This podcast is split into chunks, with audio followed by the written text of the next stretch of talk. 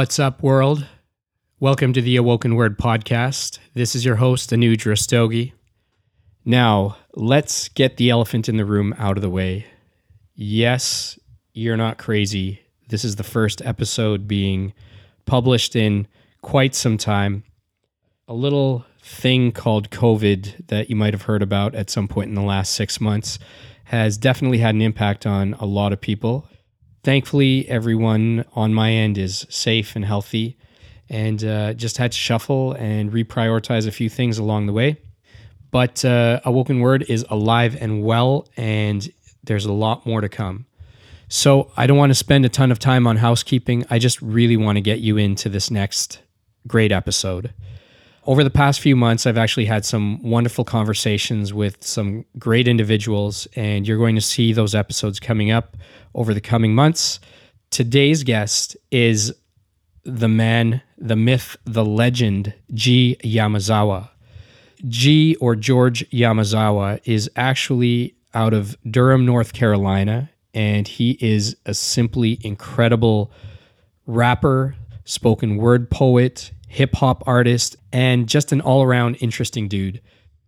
I'm glad we had a chance to connect, and this conversation was really rewarding for me talking to an artist who is as fresh and as thoughtful in what he does, has a real reverence for the musical traditions and the shoulders of the giants on which he stands is always a nice feeling for me. G has just got some really sick flow and he's got a message in his music. This conversation was actually recorded some time ago. So if it seems a little tone deaf to some of the things that have happened in, in recent weeks or months, you'll know why. We actually spoke a couple months into the pandemic, and yet this was well before the entire George Floyd incident happened that completely shook the world as it should. This is before the pandemic hit full swing. This is before TikTok was banned. This is before Trump came down with COVID. This is before all of the shenanigans that have led up to uh, what is now full force 2020 elections in the US. It's before all of that. So we don't touch on some of those current events, but I think a lot of what we talk about is true and eternal to music, to artistry, and to just being a human in today's world. We did have this conversation over video chat, so you will hear at some point some audio artifacts, and I do apologize for it, but it is a sign of the times that we live in.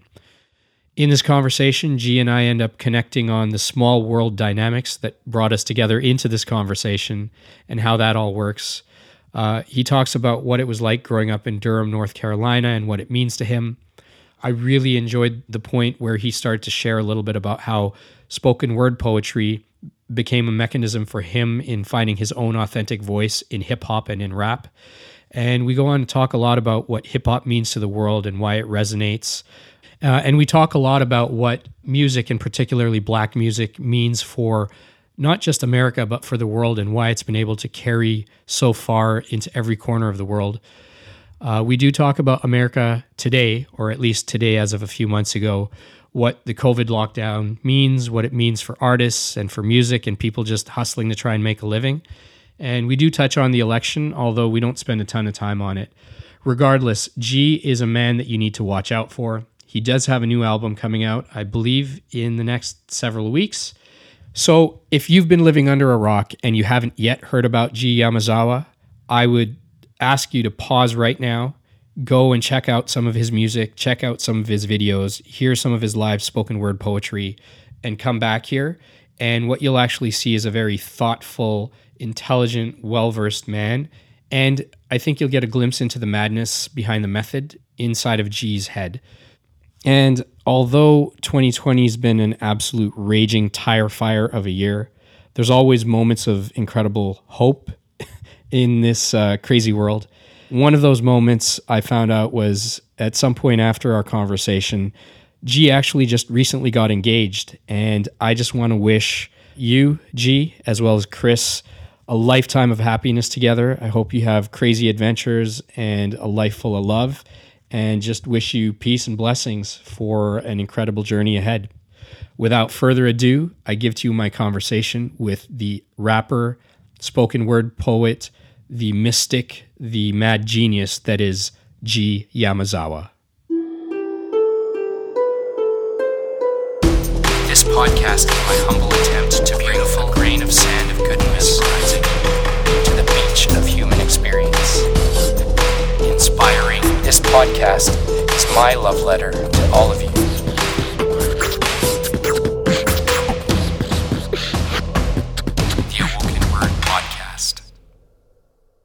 We are back here on the Awoken Word podcast. I am your host, Anuj Rastogi, and I am absolutely stoked for today's conversation. I've got one of the more interesting people that I've probably come across, and I hadn't even yet met him here with me. Well, actually, he's in LA and I'm in Toronto. G. Yamazawa is a rapper, spoken word poet, slam champion, as I understand it, a cultural diplomat for the U.S. Department of State. You've been all over the media from ABC and NBC to PBS. You have performed at the Pentagon, which uh, maybe at some point we'll talk about. How the hell did you end up at the Pentagon? And uh, you do something that seems to be pretty close to heart for me, which is kind of challenging perceptions and thinking around the human condition, which is what Awoken Word is all about. G, thank you for being here. I'm really curious to hear what it's uh, what it's like to be a Japanese American in 2020 mid COVID America in the middle of a pandemic. How is life? Oh man, what a loaded question, man. Um, it's great to be here. Uh, life for me, man. I'm I'm sure as many other folks, um, like in, the in the kind of midst of all this stuff going on, trying to stay quiet and trying to lay low and and trying to address some of the things in my personal life that um, maybe I've been neglecting in um, both good and bad ways. And so, and it's interesting for me, particularly where I've I've for one spent all of my 20s touring and being on the road um, by myself and uh, and and have had to use social media like very professionally in, in a sense um, and mm. almost was was um, obligated to sort of be on social media. And I love social media you know don't get me wrong but you know there's those moments where you kind of don't want to be on it but you feel like you got to keep up with everybody. I feel you. So yeah for right now the last two months for me I've been able to to stay quiet and get to just read man. I'm not a reader by any means and and um, just do things like that and, and trying to stay afloat, man, um, like everybody else. That surprises me actually hearing that you're not a reader. That uh, I would have totally, I would have seen you as a reader for sure. Nah, uh, yeah, uh, a listener, I guess, man, listener, watcher, you know, picture, go straight right. to the pictures type of cat. Yeah. Well, look, let's let's just talk a little bit about how we end up here. It's always cool to just see how things kind of line up and how stars align. So I think it would have been two or three years ago, uh, maybe just randomly on YouTube, I came across North Cack. And I hear this track and I see you, and it's fresh. It's like nothing else I've, I've heard before. Uh, it's coming from a place that I don't really know a lot about, you know, Durham, North Carolina. And it's it's pure hip hop at the same time. And I'm a huge lover of hip hop, have, you know, grew up on it. I've had artists from around the world who are hip hop artists and poets and whatnot on here as well. But something just kind of stuck out to me. And then I checked out a few more tracks and I think it, was pretty quickly became a fan. Um, I really liked uh, Dining Room, I think it is. And I think that was one of those pieces where I realized, okay, this guy's clearly got flow, he's got bars, but he's telling a story that's coming from a real, genuine place which is what art and hip hop really should be about. So fast forward, you know, a few years, I end up on Ruckus Avenue Radio. I hadn't yet met Sammy, but uh, fast forward, end up meeting him, had him on the show, and it was really cool because I had actually seen him about 10 years ago, maybe actually more, 13, 14 years ago, when he had a group called Karmacy in the Bay Area. And he's actually one of the people that was part of the genesis of hip hop moving from the US out into India, and there's this incredible underground hip hop scene that's not so much underground anymore. But he's one of the original influences that actually drove that because he started rapping in his own dialect and, you know, in a language outside of English in a way that people could internalize there. And I was just scrolling through Instagram and I saw this pre Grammy party with the Ruckus crew. And in the back, I'm like, is that G Yamazawa? So I reached out to Sammy. I'm like, yo, is that Gigi Yamazawa in your photo? He's like, yeah, you know him? I'm like, no, I don't know him, but I'd love to talk to him. So Right. here we are. It's just, it's crazy how things just come together. Yeah, man. Um, the circles. Yeah, and they keep circling. They keep they keep going somehow. Yeah, Uh-huh. absolutely. hmm Um, and I mean, me and Sammy, we go we go back a few years as well, and we had sort of just reconnected, kind of out the blue. Um, and so yeah, so it's uh, it's been great reconnecting with Sammy as well, working working together. How'd you guys first uh, meet or come across each other? He hit me up um, about the dining room track, actually, the, Ah. um, particularly, and um, and you know it's funny. Something I told him too that we just had started talking and building, you know, like a, a lightweight connection, and and then we ended up doing the project, the Active Change um, project as well for the White House Initiative for Asian American and Pacific Islanders. But um, one of the things he told me, I just remember was we had some random conversation about me trying to get this album done. It was um, Shouts to Durham. Right. And uh, yeah, I just like felt I was like a young cat. I was felt like I needed a studio, real good studio, and like a budget. And I felt like I should have been signed by then. And, and then he was like, "Dude, you need to, you know, you need to get a record done to represent and reflect this time of, of your life. Like, you know, you just need to put it out because you need to." And that really uh, resonated with me, and kind of was that last step I needed, and last thing I needed to hear to get the project done. And yeah, so yeah, the man's got wisdom, that's for sure. for sure. So, for the people that don't know you and may not have heard your work, who is G Yamazawa? Man.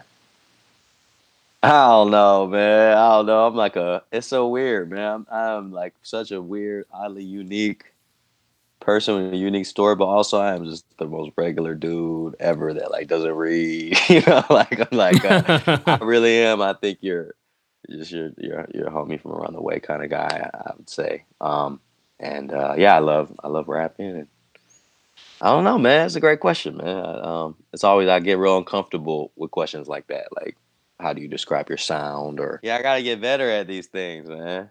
Yeah, probably just part of this new generation and wave of kids who grew up in 90s, early 2000s and loved rap, but grew up with it, the commercialized version, you know, in a way, and and uh, trying to just figure it out, kind of like everybody else. But um, and uh, yeah, I would say I'm a millennial and all of these things too, and um, I kind of like where I'm at as far as this middle ground, where I'm 29 Right. and I feel like this really middle child as far as generationally. Um, Mm. so So let's let's walk it back. You're in LA now, but Mhm. let's talk about Durham and, and you growing up. Uh, and I know this has been kind of a, a recurring theme in your poetry and, and, and your music, but what's Durham like? What would surprise people who've never been there? What do you think they need to know that would be uh, you know would catch their ear? And, and what does it mean for you? Man, it's a hard question to answer as well because Durham's changed like everywhere else, you know, so rapidly. So the Durham that and what it means to me may be different to what it you could get, you know, from it if you were to visit right now. Um, but I think a lot of things still ring true, which is that it's a humble, it's like a humble but still prideful place, and it's um, it's a it's a small, simple place. And uh and it's like surprisingly extremely diverse and progressive and and accepting and tolerant and loving and um and and hardworking and gritty um and it has its own kind of dark side as well but um but yeah i think it's that that culture you, you would just feel you know certain places you go to you feel the culture without even really it's a Mm. kind of a sensibility it's in the air um, Right. and you know there's things you can point out but at the end of the day, there's this like feel that you get, and I think that Durham has that as as small of a place as it is. And were you born there? Yeah. hmm Okay. Durham Regional. So you know, people can definitely check out your your music and and some of your poetry to get a, an inside glimpse on some of this stuff. But I'm curious how how poetry, like spoken word poetry and rap come into your life, how hip hop come into your life. Like what role did these play with you growing up and how did you end up finding yourself in this? How did you find yourself realizing I, am not going to just consume this, I can create this? Good question. I mean, well, I'll start by saying I just I wanted to rap. You know, I, I that was the main thing from like 13, 14, 15, 16. It was Mhm. rap, rap, rap, wanted to make it. And like I said, like I think I always understood the difference between, you know, radio and underground.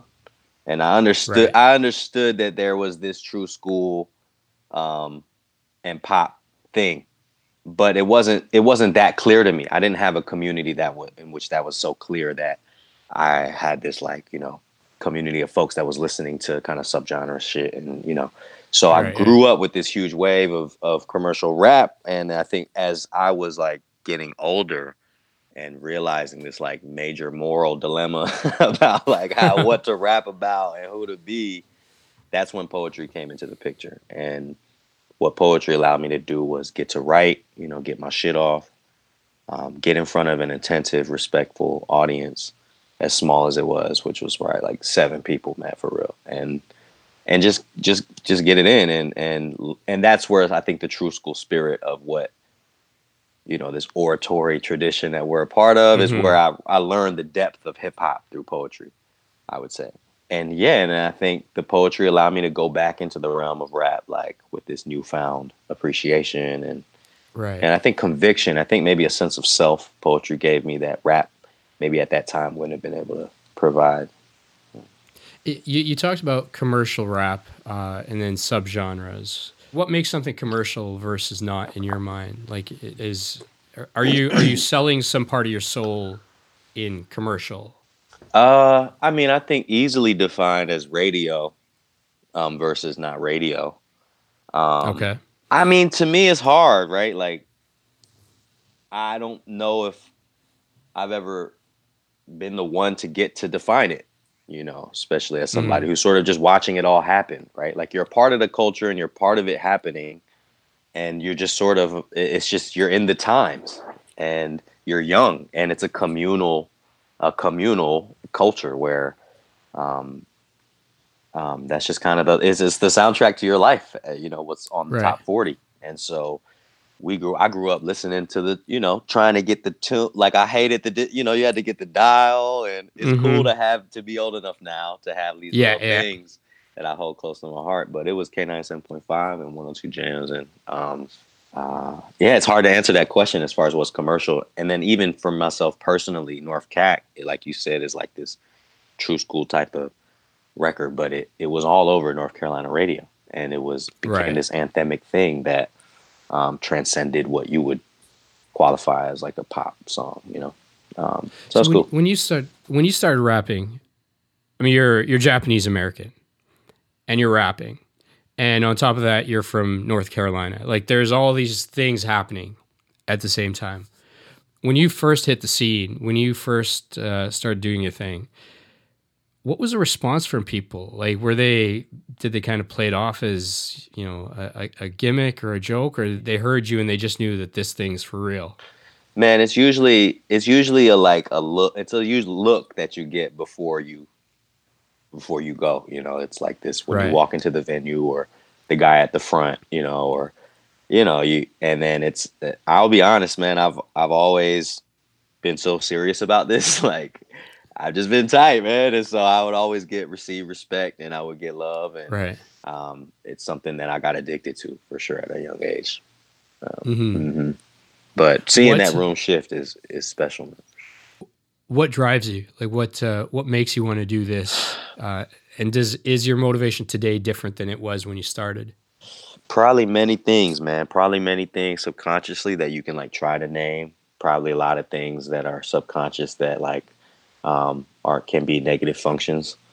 For example, like in my, I think a few years ago, four or five years ago, I started to realize that a lot of it is an insecurity, and a lot of it, you know, came from this like very, very unstable, you know, needing attention and needing to prove myself as like a valid strong person kind of thing and and realizing I had a gift and just hanging on to it and and a lot I would say a lot of it's just naturally a lot, I like my personality likes being in front of people and having Mm. attention. I think there's just a natural element to that.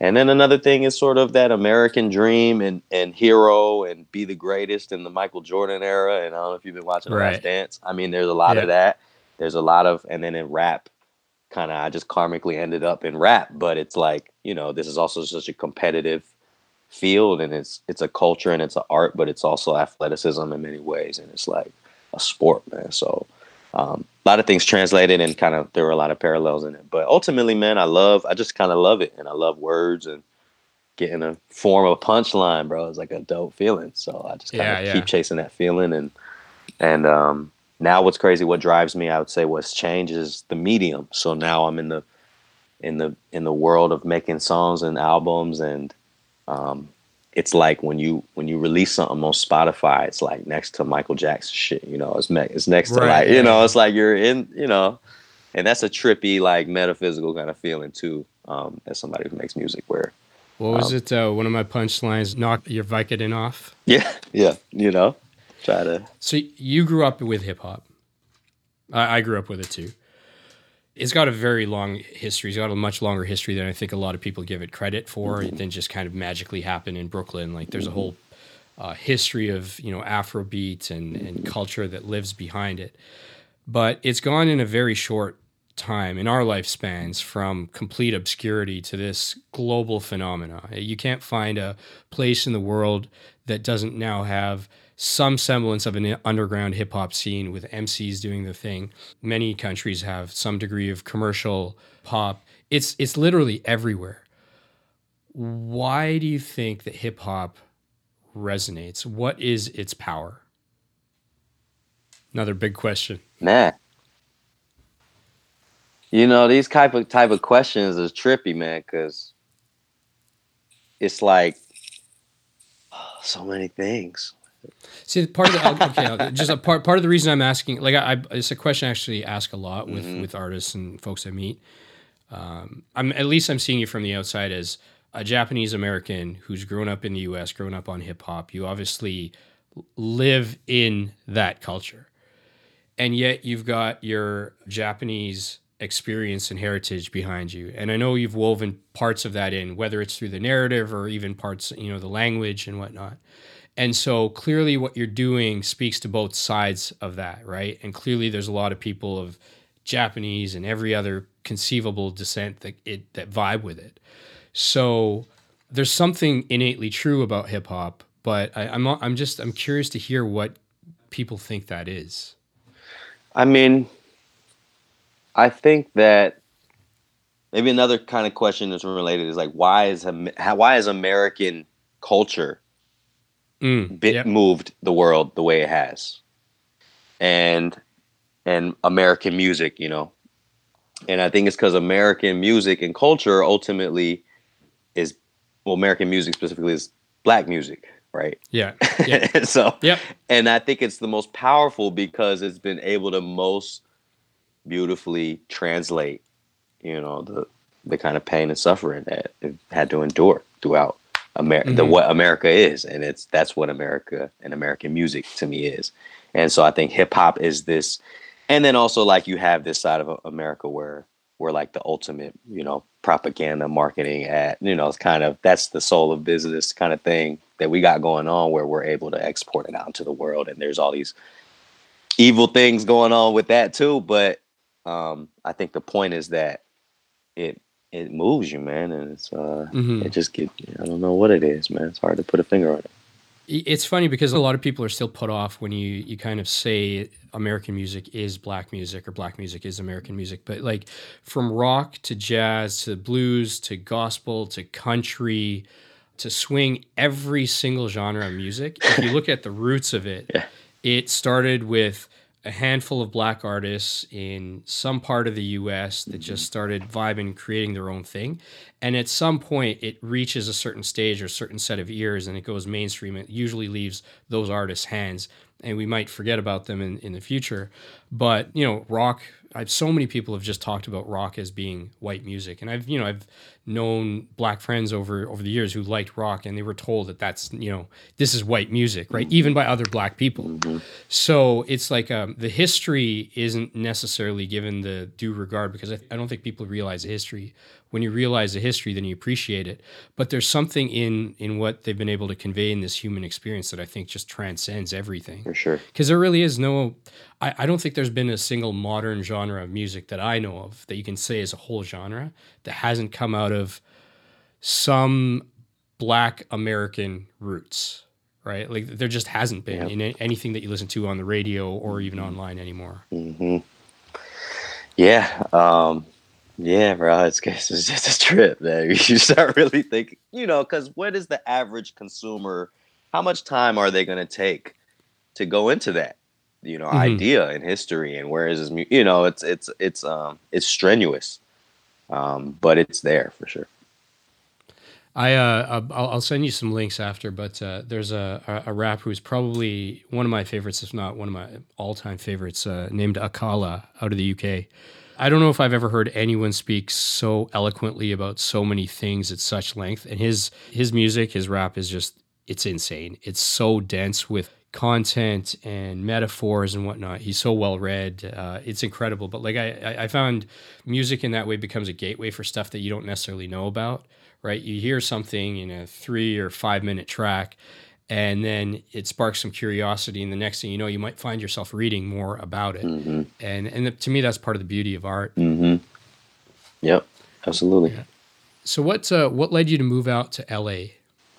And how long have you been there? Man, it was it felt like it was about that time. I had um in 2012 actually moved to DC, and I lived there from um for three years, and then in 2015, um, it's so crazy to just gloss over this whole phase and era part of your life, but and then moved to LA. Uh, yeah, five years ago now. I just felt like it was that time. Um, I was wanting to get into music for sure at that point, and was touring the country full time doing poetry. And so the bass actually didn't matter that much. actually, for the first two, Mm. three years, I actually wasn't in LA a lot. I really was still touring.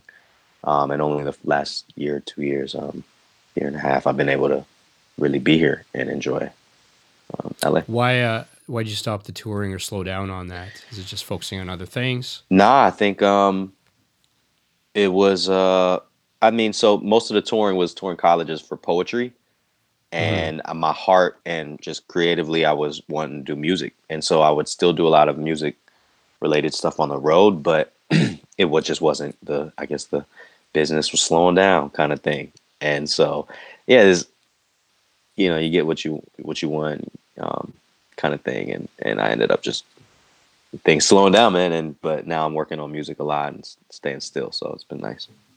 I, I'm sure a lot of people will have seen uh, ten things you should know as an Asian American in the South. Mm-hmm.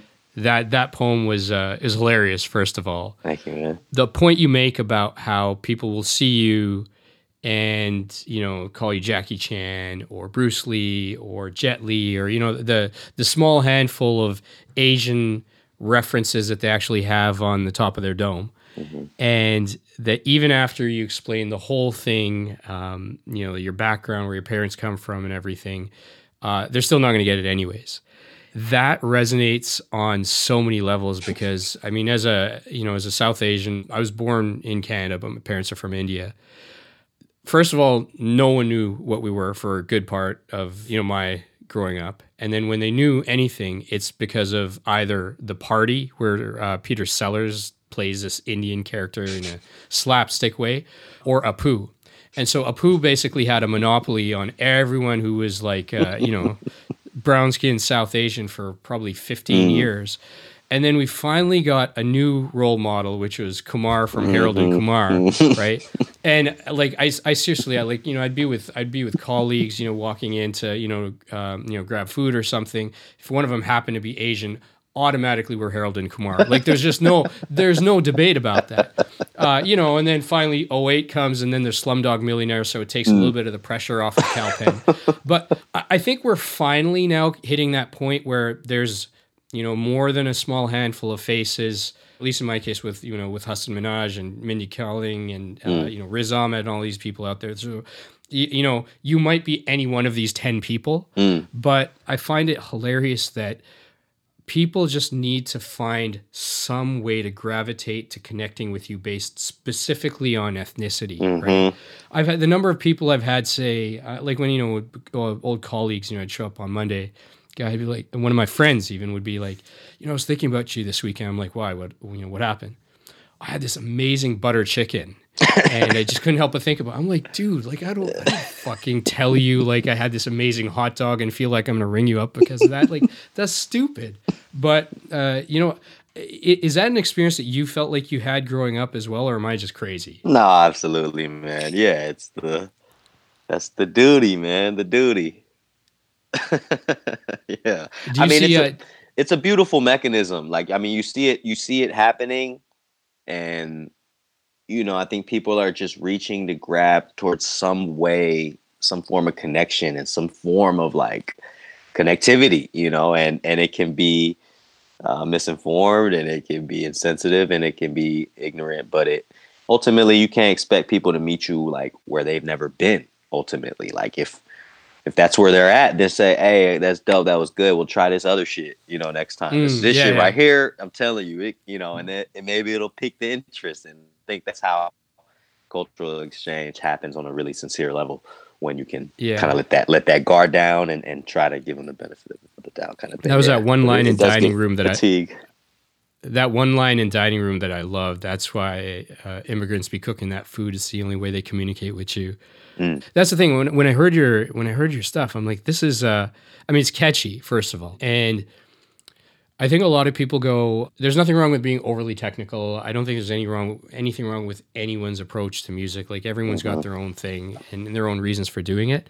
But if it can be catchy and memorable and somehow either inspiring or informative or make you see things in a different way at the same time it's like it's, it's the best of every world right? And that's some of the that's some of the stuff that i loved coming out of, of your music. And i hadn't realized that you had gone you'd started in rap but you kind of you know moved towards poetry as a way of expressing some of perhaps the more uh, robust complex thoughts. And then you've kind of mastered that. You've come back full circle to being able to bring that into into your music. Is that a fair way to kind of state it Yes, except the master f- feel of things. That would I would say for sure not, because um, I think what it was was that I wanted a, a, a, a I guess better way to express the things that I wanted to express beyond what I had already. So when I made that transition, it was like hella identity, hella family stuff.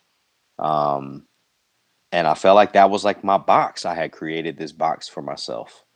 And ultimately, though, rap was always my real dream, you know. And I think cats mm. who knew me and, and who could kind of perceive that through my work knew maybe I had a hip hop background, but that was my dream that I was always like afraid of too. So it was a bit of sort of like my my, you know, owing it to myself, um, right, kind of thing as well. Um, but uh, but yeah, like yeah, my upbringing for real, for real. Like, what was it like? What was I? What kind of kid was I? That kind of painting that picture more clearly for myself and for others, I think, was a big part of rap as well. What's it like living in LA as an artist? Uh, it's dope, man. It's crazy. Also, being an Asian artist, man, it's crazy. Um, there's a huge infrastructure. There's a flow. There's different currents. There's um, different fields. There's different you know, and it's a it's a learning experience, man, and it's humble. It's humbling for sure too. It's odd, man. LA is one of the only places like you feel like a, a movie star and a nobody, like like between moments. You know, you like you could just have on a nice shirt and be at some hotel party and feel like for real, like a Hollywood star for a second, and then you watch a Bentley pass by, you're like, you know, it's a trippy place, mm-hmm. man. Um, but it's cool. I hadn't been to LA for a long, long time, uh, and then over the last year, I'd been about I think four or five times before uh, uh, this coronavirus kind of you know got in the way of everything. Having been when I was much younger, I didn't really have a lot of love for LA. I didn't. It just felt like just this massive city with no soul. but going back now in the last year and having spent some more time there, having met more people, at least in the short times that I've been there, just actually really getting a feel for it. It's like no other place I've ever been, for sure. And then, you know, I've been I've been to a lot of places, a lot of very large cities. Um, you know, and LA is right up there in terms of large cities. But I found it really interesting that as distant as people were geographically, just with the distance and the traffic and whatnot, if they wanted to see you and would were willing to make time to see you, when they're there, they are there uh, they are like they're present, they're in the moment, they're they're hanging with you, and you could just feel that there was this uh, there's this creative energy and infrastructure all around. And I, I knew obviously that you know it's the the place of Hollywood and you know the big record labels. So uh, on the upper echelons of creativity, it's obviously got its you know its A game. Mm-hmm. What I didn't realize is just how much there's happening at all strata of creativity, right? Like mm-hmm. grassroots, underground, every conceivable thing. Mm-hmm. And I found that actually really inspiring. It was cool to see that people were actually just interested in creating good stuff, not just something that was the next blockbuster. Mm-hmm. Yeah, it's supportive. I mean, the whole city is is like honoring the arts, you know, um, and you feel supported walking around. You feel like, whoa, this place is built off of off of creativity. Um, and so it, it picks you up in the morning for sure. You you mentioned uh, being an Asian artist in LA. So is there a, a, fair bit of support and infrastructure and camaraderie across the you know the various Asian communities in in Cali or LA specifically? Like, how, what's that look like? Yes and no. You know, there's I'm also kind of just like a solo dolo kind of dude, but um, I think for me, it's more of a personal thing where you just you don't feel like an alien, like you don't feel, you know, like in your everyday, you walk around, you see there's this whole Asian infrastructure, and I think to create from that kind of place of like abundance and confidence in this day and age is something that like my, my childhood G would just be like, whoa, mm. like this is trippy, you know, and it, it still is every day. I wake up like, man, this is trippy, man, for real. Um, so that's I think that's it's more of a it's more of the human human being kind of part of it where right it's just affirming and you you you get this new surge of energy and um and maybe for me it's also different because I've known something else my whole life you know and now mm. and now it's like a as I come into adulthood it's this is what I got man it's pretty tight yeah. I get it. I, yeah. It kind of reminds you that you're standing on the shoulders of giants, and you sure. just uh, didn't realize it. For sure. I got the same feeling when I hadn't been to India since I was nine, and then after I got married, I think it was around thirty-one or so when I went back the very next time, and I got that same feeling, just kind of you know, you know, landing somewhere where everybody at every level of society looks like you, Mm-hmm. And from you know the from the billionaire to you know to the governor to the largest you know the you know the, the worst warlords lords and criminals to, to to movie stars and what have you, mm-hmm. everybody's like you, and it was kind of a it's something that you have to grow up in the absence of to I think appreciate, and I could appreciate that going back. Uh, you know, with a lot of you know friends who have you know grew up there and then have moved here after they didn't really get it because they didn't see that as the first experience of life in their formative years. Mm-hmm. It's your people, man. Hell yeah. it's, yeah. It's, yeah, it's your people, man. It's just, it's tight. Oh, it's tight. Let's talk about the series that is America and the world right now. Um, what is life like in in your in your in your sphere in your world right now under the the lockdown you know because of covid um, how has this changed your world besides you know obviously you're at home? Uh man it's uh it's funny man. I'm at in like all i wanted to do was just go back and forth to the studio like all, all day you know? That's all i've wanted. It's all been my mo right now. And so for me on a very personal creative level um that adjustment has been has not been difficult um, and uh, but um, it's hard, man. I honestly don't know anything, so it's impossible to answer answer that question because uh, and I'm there's there. I think I'm doing a good job of not being fearful of what's going to happen because it just is not going to do anything for me. Um, mm-hmm. And I mentioned I'm just I, I, toured for so long that I, I, you know, I depended on the road for income, and so now I just sort of have to figure out how the whole industry is going to change, you know, and and um, and how to stay afloat, bro. I Honestly, have no no answer for you. It's kind of trippy, but you know, sign up for the unemployment and trying to just just make it through like every American. But it's kind of difficult because it's hard to complain about anything for sure, man. Mm. I think for me personally, I'm just like, dude, people are really going through it, and I don't know what anyone's situation is like, and if I can hang on right now, these savings and, and stay quiet and feel out the industry and, and what could possibly happen next. Um, you know, we'll take it. We'll see how it goes. But yeah, just hoping everyone's everyone's cool. Yeah, I mean, there's no doubt this is going to change everything in every uh, every industry in, in some way. Yeah. When I think about the world today and the way people consume music and media and film and stuff, I think we've gotten too too comfortable with just getting stuff for free. Uh, you know, you go to you go to YouTube, you watch a video, it's paid for by advertising uh, you know, some part of that ends up going to the artist if uh, you know if they're fortunate or got uh, you know if they've had the right wherewithal and have the right numbers. Mm-hmm. Uh, you know, you go to Spotify, the streams pay very little. For the most part, for the consumer, the only thing that you have to do is just click or tap, enter a few letters, and there you are. or you know, just talk to your phone, and next thing you know, whether it's Siri or uh, Google's going to give you what you need. And we don't think about the fact that we've consumed something for free and we feel like we're entitled to get it for free mm-hmm. when artists are putting blood, sweat, and tears and oftentimes money and years into actually creating that thing. Do you think that we have an opportunity to maybe set some of that right where people, you know, they know artists out there are investing of themselves to do what they do and create what they create? Do you think that we have an opportunity for people to kind of change their relationship with free?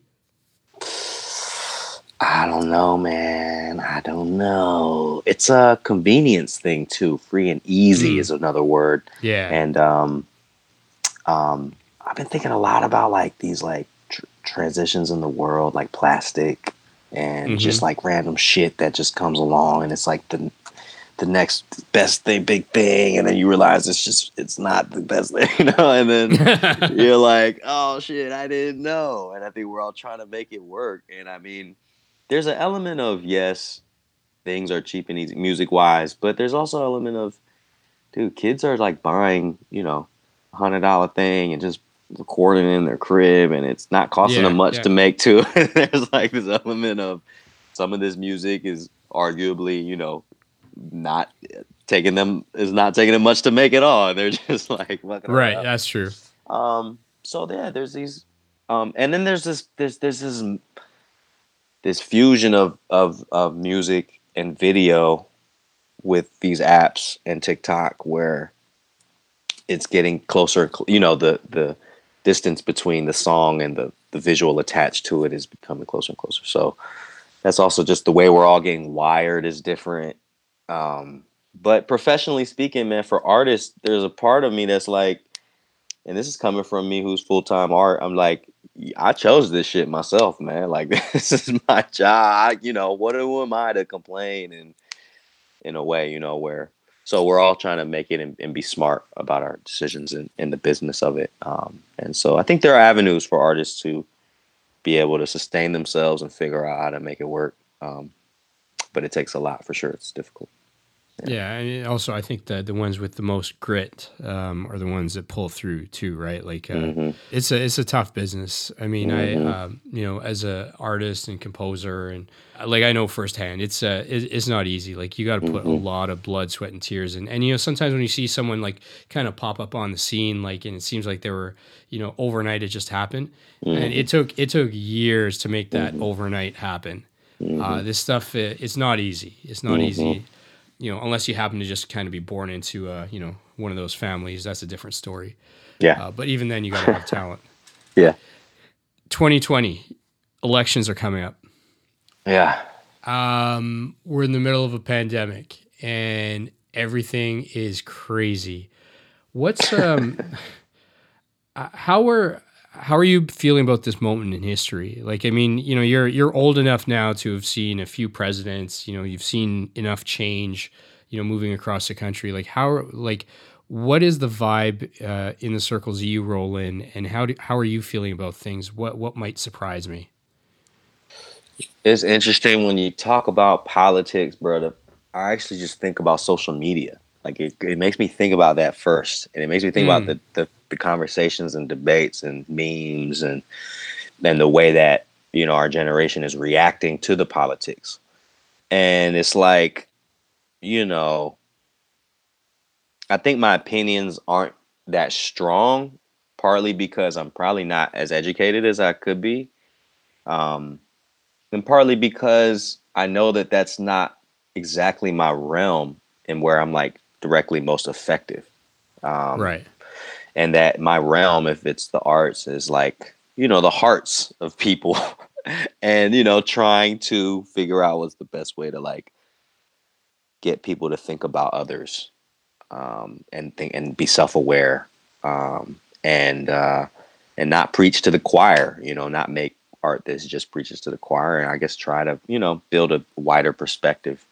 Um, but yeah bro i don't know shit's crazy as fuck dude it's like dog, it's like reality tv it's like social media it's like uh, the bots are crazy you know like the Rush, Russian propaganda is crazy, man. It's like all kind of, um, I don't well, know, man. It's, it's, funny that shakes me up. It's funny that you say that you think the first thought is about social media, and it's not even about the the people or the politicians themselves. But like, mm-hmm. social media has created this whole other dynamic mm-hmm. entirely, right? Where everyone. So I, I think technology is brilliant because it's democratized access to information, and everyone has a voice and technology is an absolute raging uh, tire fire because it's democratized and gives everybody a voice and access mm-hmm. to saying something. And uh, we see we see a different, I think, perspective living in Canada of the world than the U.S. I think sees, and it's all it's all. It's always harder to see yourself objectively when you're on the inside. I don't mm. think we see our own country perfectly objectively either. Mm. But whenever I've actually spent um, time, like last year, traveled a lot, like in Austin, L.A., New York, you know. But over years, I've spent a lot of time in different parts of the U.S. And the people that I usually meet, and granted, is probably the kind of people that I gravitate to. They're just like amazing people that just want to do good shit. They just want to make the world or the community a little bit better in some way, shape, or form. And they're just good people that want to live a good life and it's that that's it. Mm-hmm. You step outside of communities where you can actually talk to people and you see the narrative that's actually propagated over the media and it's the complete opposite of it. Mm-hmm. Like it's not like I would never even know the people uh, that I've met exist in America in the millions that they do mm-hmm. if I hadn't actually been there to visit. And it's kind of a it's a real disservice I think actually to the people, right? Cuz uh, remember I was down at uh, South by Southwest EDU. It's the education festival attached to South by Southwest. And there was like probably 10, 15,000 people there. And just the energy around all these educators just wanting to rebuild their communities. I met some really incredible people like these young cats from DC and all over the, you know, all over the country that were doing incredible things in their community. I'm like, mm-hmm. I, I might see you guys once in a while on a CNN Heroes thing, but the rest of the time I don't even know who you are because mm-hmm. that is not the story – uh, that is not the the portrayal that America even allows of itself uh, mm-hmm. to the outside world, and I think that's kind of a disservice because I think if that was actually shown, I don't know what it looks like inside the U.S., but like if the world saw more of that, I think our opinions of the country might be a lot different. I think our opinions of America is leadership and its people would probably be a little bit more nuanced than they are. Mm-hmm. Um, but unfortunately, it's just uh, the machine just keeps feeding us this crap. Mm-hmm. Oh yeah, we we eat it too, man. We're over here eating all of that crap too for ourselves. Uh, yeah, it's a trip. It's a trip. America's America's a trippy place. um, you mentioned yeah. uh, you mentioned karma. Like, are you? Um, uh, I think you your family's uh, got a Buddhist background, right? Mm-hmm. Does that? Uh, how does that uh, does it play into the way you see the world in any way, and if so, how? For sure, man. It's a, it's a. I mean, I think your belief system is like your true, you know, individual, personal, deep down in the depths of your heart belief system is what I think is the cause of your happiness or suffering in many ways. The way you see things, right? Mm-hmm. And so, for me to grow up in a in a particular minority religion um, in a Christian, you know, area and country, and have to question these deep things about religion at a really young age, and start to build some sense of myself through that. Um, and then in my adolescent years 17 18 19 starting to practice on my own and starting to figure out that this could be a great tool for my life and it helped give me a, a good solid understanding of to me of, of life um, and how to live a great life um, and mm-hmm. apply it to my art you know and apply it to my everyday human interaction and, and it really be a practice. Um, yeah it's it's sort of informed everything for sure. It's like the my lens for how i view the world um, is it something that uh, growing up uh, with your parents was it something that was um, just kind of in the background, like they weren't particular about you, um, you know, going through any specific rituals or practices, um, and then you just kind of fell into it when you when you realized that there was something there, or did you kind of have a more ritualistic kind of upbringing, and then you started to understand it contextually as you grew up? Uh, great question, man. I um my pops was actually extremely strict, so hella crazy strict. Hit me very physical. you know, a lot of immigrant folks, um, anger issues, and and uh, one of his ways of reprimanding me was forcing me to chant. You know, our, one of our main practices is chanting right. on the Sorry, chant for hours, like one, two, three hours. And I mean, this is from like eight years old. You know, seven, eight years, five, seven years old as a child. So it was like a it was a repercussion. It was a, it was a negative consequence for me as a child. So, long story short, was going through a gang of shit adolescent years, and then he never, you know, he wasn't able to force me to chant. So I like hella rejected it, hated it. Um, and I'm also super, um, what do you call it? Um, cynical, and and it's hard for me to believe things. What's the word for it? Um, skeptical. You know what I mean? Okay, yeah, yeah. All that critical too, and so but uh, I, when I was 17, was like going through a gang of gang of shit in high school and, and had no, I think nothing else to do. And I thought maybe I'll try it out. And, uh, and then, yeah, my life started to change and that's kind of a, how it goes, I guess. Yeah. Does any part of you wonder if, uh, you know, the hours of chanting, you know, eight years old, uh, wore some grooves in your brain that might have come back in the form of rap and patterns sure. and verses. For sure, for sure. Breath control and focus, um, um, discipline in some ways. Um, yeah, for sure, for sure. Interesting. It's trippy, yeah. as a, as an artist now, uh, what do you want when like when you're out in a show again? okay, which hopefully is sooner than later, right? Hopefully, this is a, a footnote in human history that mm-hmm. we can mm-hmm. move past. I don't know how long that's going to be, but um, you know, w- when you're back out on the road, you're back out on stage, uh, you're in front of people in whatever way. When they hear you, when they see you, what do you want them walking away feeling or thinking? Like, do you think about what what you're trying to actually create for them in that way? Themselves. That's a question I'd like to I'd like to try to answer more um, mm. for myself, man. Thank you for asking that. Um, yeah, you know the relationship between doing this for you and doing this for others, and um, it was always my hope that if I did myself justice, that I would do, I would do others justice as well in a way.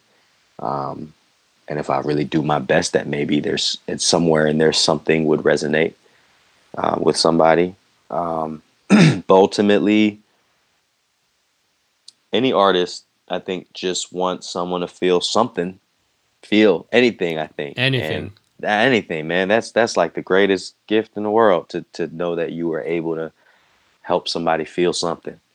And you know, you'll never know or be able to measure that. You'll never, you know, um, and you don't have the right to, you know, and that's what's kind of beautiful about it. But um, yeah, hopefully, hopefully to answer your question, man, some I would encourage people to to help them help others, man, and and and be nice to themselves and and uh, yeah, something like that. I, lo- I love that you said themselves. I think that's uh, actually the the brilliantly poetic way to put it. Word. That's the thing about music. I, I think music is the single greatest thing, the single greatest creation of humanity, and it's the one thing that's going to echo on in eternity in terms of what we're actually capable of. Mm. Um, I, I don't think we've been able to even come close with any other thing that we've created. Mm. Man, that's a hell of a hell of a statement, man. It's dope. Yeah, like I would probably have to agree with you, man. The vibrations, all of that. It's crazy. It's, it's a bold statement, but I'm gonna stick with it. it's um, dope. So what uh, what should people be looking out for you um, or from you uh, over the next while? Like, uh, I know obviously we're on, we're on lockdown right now, but uh, what do you got in the works that people should be looking out for?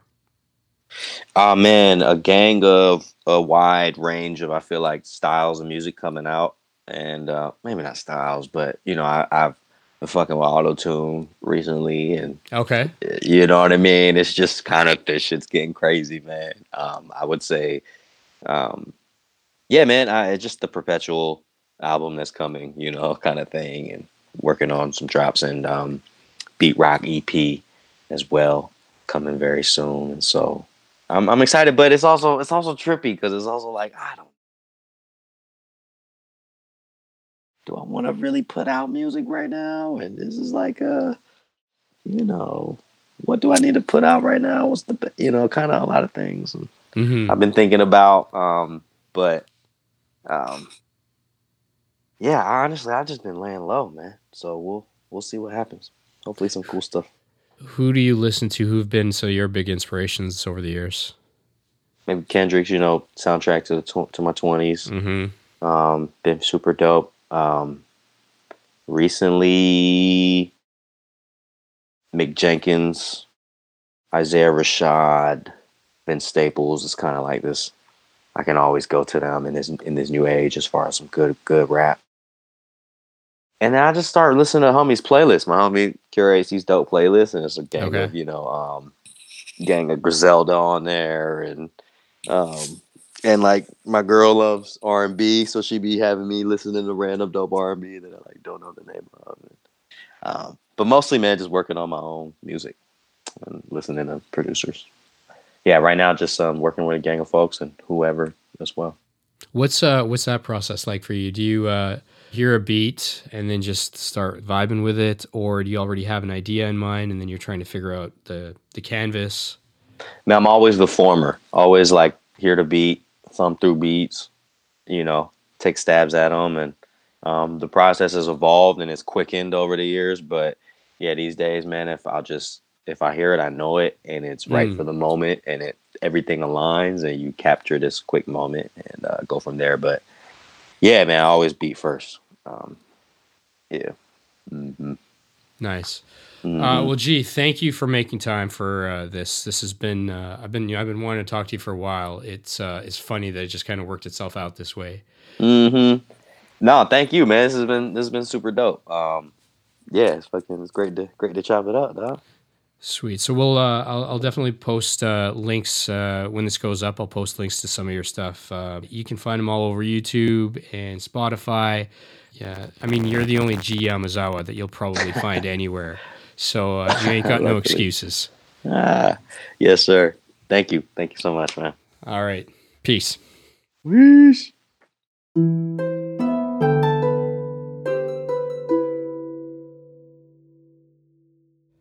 If you've listened till this point in the podcast, I can assume only one or two things.